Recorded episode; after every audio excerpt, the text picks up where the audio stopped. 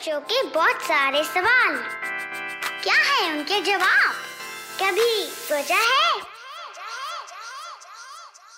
Welcome to कभी सोचा है, जिसमें हम जानेंगे कुछ ऐसे सवालों के जवाब, जो हमारे मन में पल पल उगते रहते हैं। भाई, हर चीज़ को देख के उगते रहते हैं, और आज का जो सवाल है, वो ये है कि हमारे मुँह में किसी भी खाने को स्मेल करने के बाद पानी क्यों आ जाता है? और हम ये क्यों कहते हैं कि अरे यार इस खाने को देखने के बाद तो हमारे मुँह में पानी ही आ गया।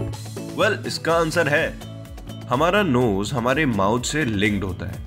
तो जब भी हम कोई फ़ूड को स्मेल करते हैं तो हमारी नोज़ हमारे माउथ को भी बताता है वो देखो इतना अच्छी स्मेल आ रही है उस खाने की।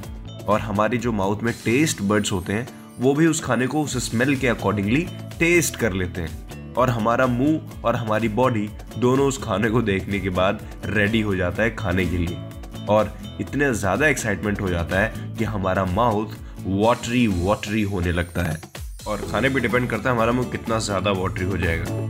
और अगर कोई स्वीट डिश है, जैसे गुलाब जामुन, जैसे गाजर का हलवा या फिर कोई भी, तब तो भैया पानी मुँह में आना पक्की सी पक्की बात है।